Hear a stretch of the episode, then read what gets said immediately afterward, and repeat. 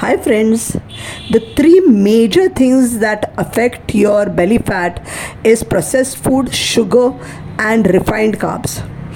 All these things spike your sugar levels and help you help to collect fat, especially around your midsection.